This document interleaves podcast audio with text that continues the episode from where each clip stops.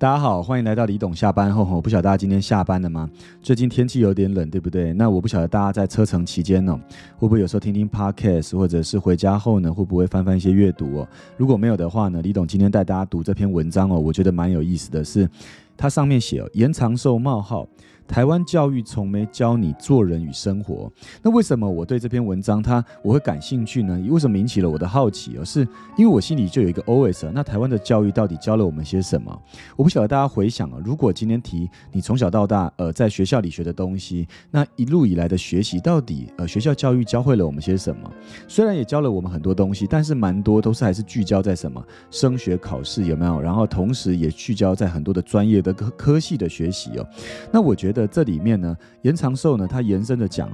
教育其实应该涵盖的面向应该有三个主轴，那大家可以听听看有没有道理哦。他说，教育应该涵盖的面向有做人、做事跟生活，那意思就是我们过往其实聚焦在很多的做事。但是其实我们很少去讨论做人跟生活里面的重要性哦。那我觉得呢，在这个他也提到了一件事情，是说，呃，未来人类跟机器人最大的差异之所在，其实反而是在做人跟生活这些面向培养出来的这些态度哦。那我觉得呢，这篇文章读完以后呢，也让我去反思哦。就这几年，因为也大概做了五到八年的公益教育啊，那这些公益教育里，不论是淡江大学、民传大学以及台北呃，就呃就是。台北医学大学哦，那后来也担任台北医学大学的，就是公益教育计划的顾问哦，那也执行了三年以上的时间哦，那一路以来这些公益教育，其实自己也发现有些体会哦，因为会一直去，其实心里都是因为有些感动，对不对？那我觉得自己在这些公益教育里的发现。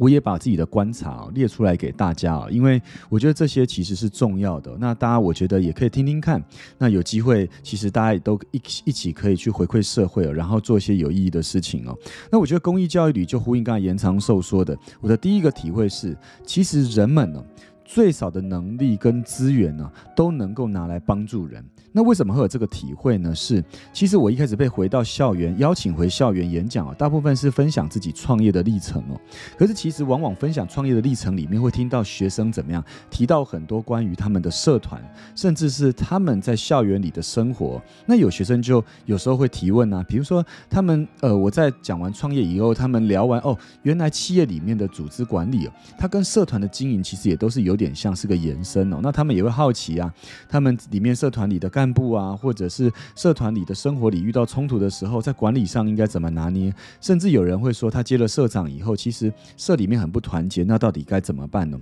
那以前我都觉得好像要等到很有呃，就是企业很大了，或资源很多了，或或或者是拥有的面向更多的时候，才能帮助人哦。但是我回到校园后，我发现呢，点点滴滴的累积，其实都能拿来帮助人，而且这些帮助。助人往往能带来自己生活中最大的快乐，因为每次回到校园后，我都会有一个感觉哦，就是自己的心呐会归零跟更年轻啊，而且往往在帮助人的过程，你会看到他们遇到的这些困境。其实说真的，你仔细把这些提问拿出来看，有没有很复杂？其实没有。有没有很难？其实也没有。但是你能够用你过往一路走来的这些经验呢，去帮助身边的这些年轻人呢，其实你会感到蛮大的快乐，甚至有时候。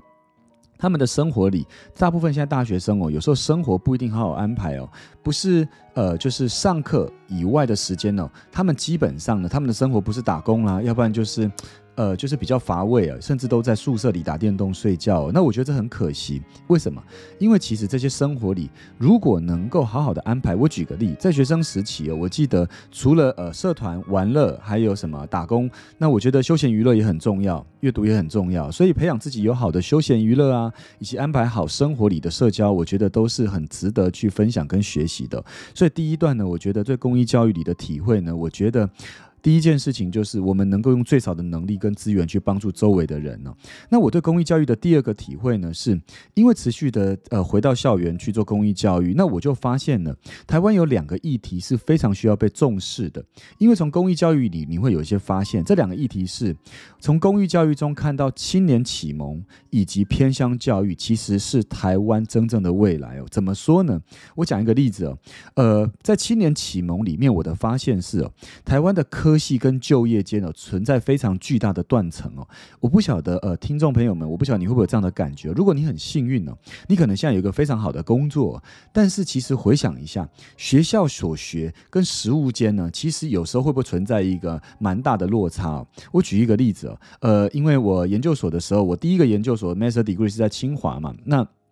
在清华的期间呢，呃，因为有很多工科的同学啊，包含我当时的舍友学长们呢，就是他们会提到，在学校里其实学的已经很专业的，可进到实务后啊，很多东西是两件事情哦。那甚至是有一些非工科的，假设是学金融的、学经济的、学社科的、学人文的，他们也会提到一件事是什么？呃，这些科系的学生其实进到就业市场后，其实也。不晓得应该怎么连接过去哦。那我觉得这几年启蒙青年启蒙教育里，我觉得有一点很重要的是，其实学生有时候在学校里啊，他不只是就科系的学习以外，他应该做校外的一个探索，他应该去探索他自己对什么部分是容易感动的，对什么东西是容易有热情的，甚至他觉得对什么东西他是愿意去付出去学习的。那这些都是可以透过，比如说我举个例哦，很多的学生他是可以去实习，在实习里面，很多人是把它当实习，可是。呃，我记得在一场演讲里面，我分享哦，其实我们集团里面提供实习里面，我们并没有把实习生当成是学生哦，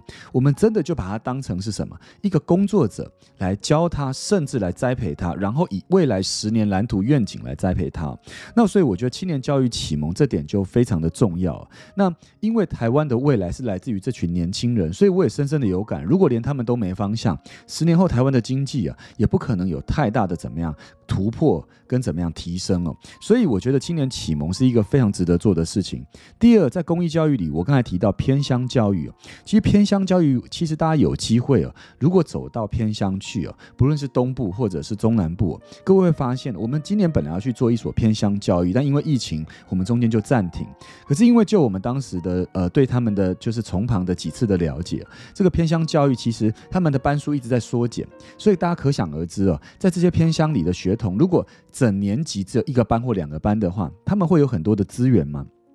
其实他们跟在城市里受教育的学生里，他们有存在着非常大资源的断层，甚至校方也面临有些要被并校整校的问题哦。那我觉得在这个情况下，他们会非常需要企业界跟社会各界去帮助他们哦。所以在偏乡教育里，我会看到台湾城市跟偏乡资源的断层。那所以呢，不管是青年启蒙或偏乡教育哦，我觉得我这几年的这个发现哦，让我们每年我们自己集团都会拨一定的时数去做青年启蒙跟偏乡教育的。的公益教育时数哦，那我觉得这种力量虽然很小，可是其实时间一拉长了，我觉得它是很可观的，因为我们就这样子。我举一个例哦，我们做完偏乡教育后，我们都会有一个追踪计划。比如说，我们可以让学生写信来，然后我们可以让他们来真的，比如说我来我们集团的办公室，可以协助他们做一些什么厘清跟回答他们的问题，面对就业市场的问题也好，或者是面对他们科系间跟什么样就业间之间断层的问题也好。那我觉得这几年就有好几位学生这样子以后怎么样？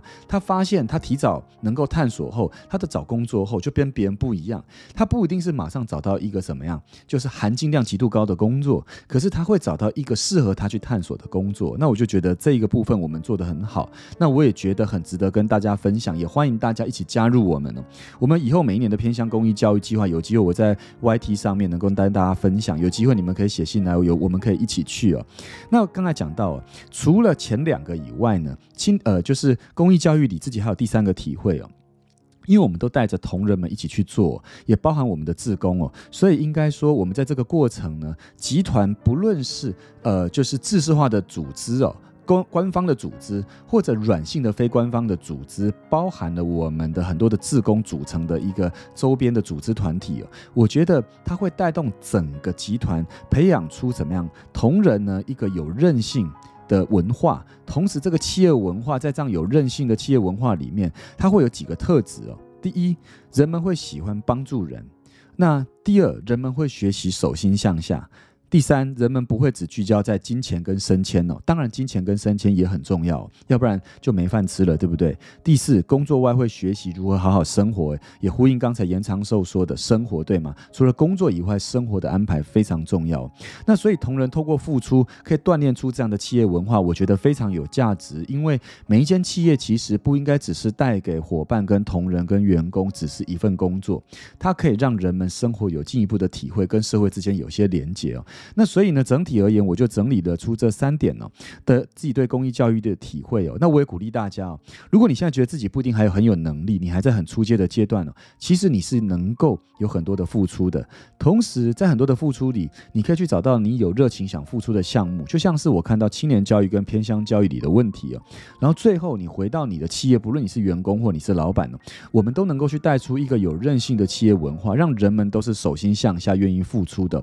这样就会代代相传哦。同时，让企业跟社会之间的连接更软性，以及更怎么样？我觉得是更有揭秘度的。所以今天很高兴呢，就是透过严长寿这篇文章跟大家分享了这几年对公益教育的体会。那我希望有机会能够邀请我们很多的听众朋友，也邀请很多我们的学生哦，能够跟我们一起去偏乡，以及在青年公益教育的场合有很多的付出哦。那不晓得大家喜欢这集李董下班后吗？如果喜欢的话，记得追踪我们的 Podcast，然后订阅我们的 YT，然后持续关注我们的粉丝专业好吗？那我们就下期再见喽，拜拜。Mm.